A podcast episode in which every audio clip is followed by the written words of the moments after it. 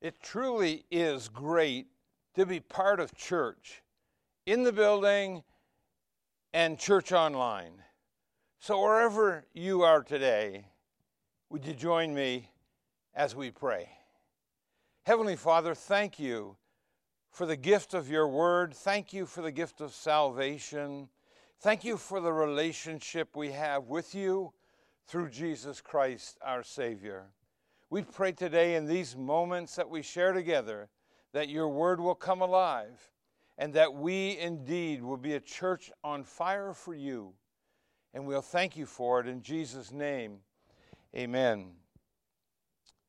This month of June, we celebrate our 23 year anniversary at Faith Community Fellowship. Usually, it's a time when we reflect on the history of this church when we think about those who have come and those who have worked, those who have stayed, those who have served, and those who have stood shoulder to shoulder for the great cause of the gospel. And of course, those of you and those of many others who help make this church what it is today. Just so many, many wonderful memories. So, together this month, it's fitting that also we are celebrating our homecoming to our building right here. Hey, even if your life has been a little tossed around lately, even if your home life today is somewhat in shambles, and even if your family is being challenged by what seem to be insurmountable odds right now, we lovingly extend to you an opportunity to reconnect with God and with His people. Just look around you today, wherever you might be, and recognize or picture in your mind those familiar faces, people who have journeyed alongside you at Faith Community for many years. Remember those experiences. Remember those special moments in times past and those things that made you smile that sweet smile and then smile again. Appreciate the many faces, appreciate the many gestures of love and the greetings, and thank God for all the souls, both new and familiar, that are among us today in person and online. Make it your mission to make a new friend or to renew an old acquaintance. But most important of all, redirect your thoughts toward a God who has been faithful to bring you to another homecoming season. Post lockdown, post social unrest, and relaunch of active services at Faith Community. So, my friends, whether you are coming or going or already there, I offer this simple message to you Welcome home. It's time, church. It's time. Yes, it's time to celebrate homecoming. Hey, faith community has had its peaks and its valleys, but through 23, 23 years, we have persevered, we have run the race set before us, and we've learned how to move on from glory to glory, and all to the glory of Jesus, our dear Savior. You know, in history, the entire existence of the church, that is the body of Christ, has had its valleys. God's people have been discouraged, not just once in a while, but often. And uh, these early Hebrew Jesus followers that we will meet today, well, life had trampled them to the point of rejecting their faith in Christ. Their doubts had basically overtaken them. You know, we often speak of someone in an athletic contest who gets trampled by his or her opponent. Man, it's discouraging to get trampled. Have you ever been trampled by life? I mean, have you ever been trampled maybe by a boss or, or, or by a colleague? Have you ever been trampled by somebody, I mean, you thought was going to be there for you and be your friend? I mean, I run into trampled people all the time. Well, so did the writer of the book of Hebrews. I want to read a few verses, and if you would follow along, we're going to be in Hebrews chapter 11, down near the end of the chapter, verse 39, and actually on into chapter 12, the first two verses. And we're going to be looking at a lot of verses in the book of Hebrews today. And so I begin at Hebrews 11:39 where it says these were all commended for their faith yet none of them received what had been promised since God had planned something better for us so that only together with us would they be made perfect. Therefore, since we are surrounded by such a great cloud of witnesses, let us throw off everything that hinders and the sin that so easily entangles, and let us run with perseverance or patience the race marked out for us fixing our eyes on Jesus, the pioneer and the perfecter of faith. For the joy set before him, he endured the cross, scorning its shame, and then sat down at the right hand of the throne of God. So, to encourage a group of trampled Christians, the Hebrews 11 writer presents to us a kind of spiritual homecoming scenario. He gathers together the names of those who have faithfully passed the legacy of faith on to the next generation.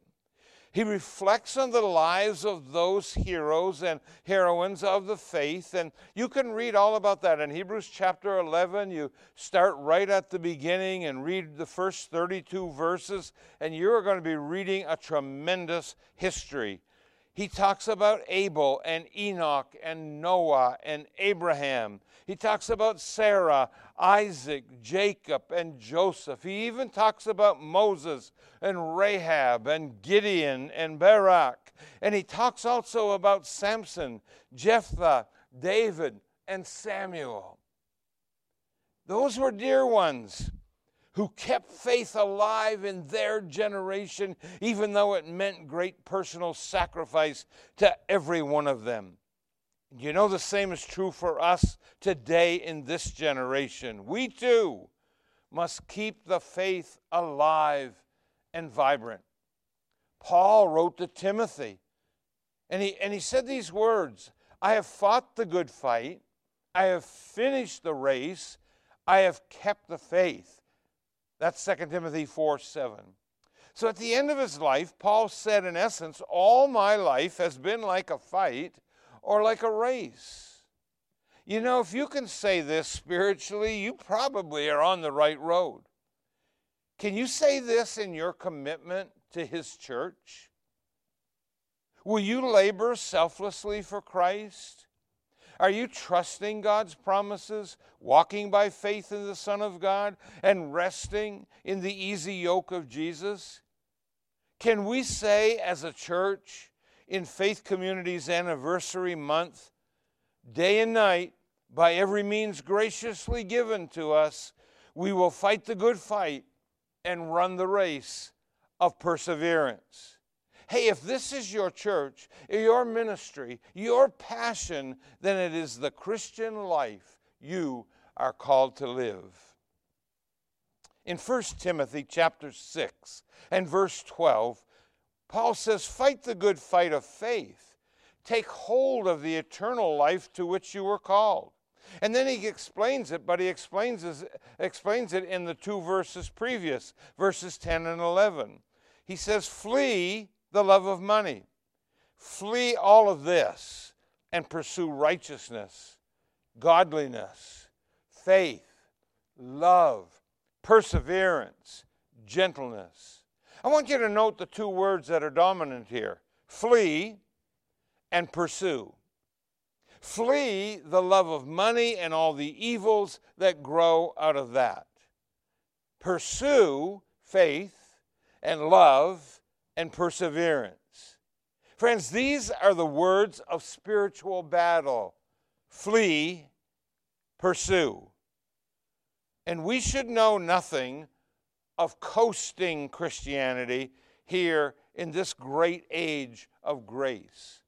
No, the author of the letter to the Hebrews didn't want to know anything of it either. That's why the main point in this dynamic text is the imperative of Hebrews 12, verse 1, where the writer says, Let us run the race set before us. It seems that we all, whether individually or corporately, we are constantly battling the tendency to coast. The Hebrew Christians had gotten tired. A lot of time had passed since they were first fired up for Jesus. It's been 500 years since the promised land experience.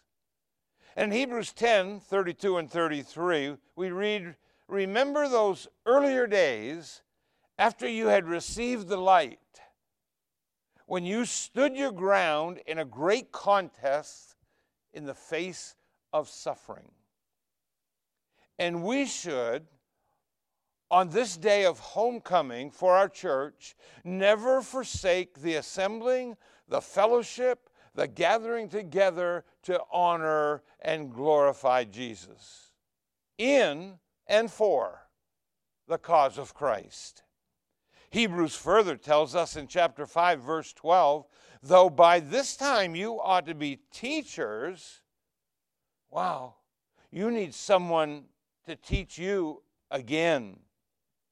And the meaning here is that there was no growth in the believers. Their faith was getting stagnant. They were now getting content with coasting through their salvation. Church, committed Jesus follower, we can ill afford to do likewise. They had begun to coast and as the book of Hebrews, chapter 2, verse 3 says in that very famous verse, do not neglect so great a salvation. The situation is very serious, and the writer suggests that some are showing their faith is phony and, and they've tasted the powers of the age to come in vain. Chapter 6, verse 5. Faith Community turns 23 this month. I guess to some, well, we've been around a long time. Let me say, oh, how easy it is for a church to get tired and to begin to coast or to get diverted with mere maintenance ministries or to get careless in spiritual vigilance or to quench the Holy Spirit with passionless, dead, dutiful religious exercises. Oh, how real is the danger. And the book of Hebrews was written to keep it from happening. And so the writer says in Hebrews 3:12, "See to it, brothers, that is fight the fight and run the race, that none of you have a sinful, unbelieving heart that turns away from the living God. If this ar- arises, then what should we do? Hebrews 12, 12 through 14. Therefore, strengthen your feeble knees, your uh, feeble arms, and weak knees. Here's what we're to do in this celebratory year that's ahead of us make level paths for our feet, so that the lame in spirit may not be disabled, but rather come to healing. Make every effort to live in peace with all men and women and to live holy before God. You see, without holiness, no one will see the Lord. There it is. Run the race, fight the fight, pursue peace, pursue holiness. You see, Hebrews 12, verse 1, is sort of a trumpet call. It's a warning gun that the last laps are, are starting.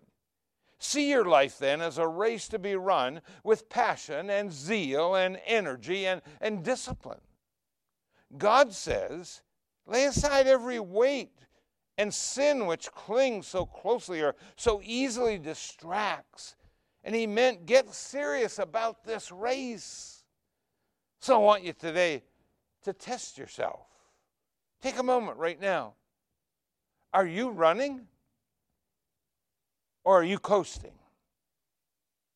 You can get right back in the race today. How? Verse 1 says, by throwing off weights and sins. That means getting things out of your life that make you more worldly minded and putting things into your life that will make you more God minded or heavenly minded. It means praying without ceasing. It means hiding God's word in your heart and meditating on it. It means exhorting one another to godliness all the time. It means taking up your cross daily for Him. It means reckoning yourself dead to sin and putting to death the deeds of the body. It means plucking out the eye of lust, that is, fleeing fornication, and cutting off the hand of covetousness, and yielding your members, your, your body, as instruments of righteousness, and presenting your bodies as living sacrifices unto Him, and putting on the whole armor of God, and resisting the devil, taking every thought captive to obey Christ. The great danger of every aging church and every aging organization and every aging person, so namely, that's all of us, is this. We might begin to coast instead of run. So, what I'd like to do is direct us to three motivations for this race as Faith Community embarks on year 24. God does not call us to meaningless, exhausting drills like laps around a field that get us nowhere or to meaningless worship services to just go through the motions, or to singing praises just to fill some time. He calls us to a race that has a great goal. It has many great goals, goals that have powerful incentives along the way. And so, first motivation is looking to witnesses. Hebrews 12, verse 1 Since we are surrounded by so great a cloud of witnesses, you see, as we run the race at Faith Community and Church Online, there is a big, dense crowd of saints pressing in on the track. Throughout all of Christendom, they've been there and they've preceded us. They have strived, and now we strive today the hero saints of Hebrews chapter 11, along with those Christians who've gone before us. Dear Christian friends, they were, who by their character, their poise, their dedication to God and His church, and to the gospel message for what it stands, have run the race and not coasted. They finish their race they circle around and they press into the crowd along the route where we are running today. Now, here, right here, is the motivation. And you say, How is this supposed to motivate us? How does this motivate us, you ask? Two ways, real quickly. One, it can be done. Yes, it can be done. And second, it will be done. You see, we are running the race. And we look out into the crowd and we realize that every one of those who have finished the race have set the example and have blazed the trail ahead of us. And then we feel, ah, it can be done. It can be done. And it will be done. And so we'll look at all that in part two of this message later on. But for now, praise the name of Jesus. And remember, you are loved. And welcome home.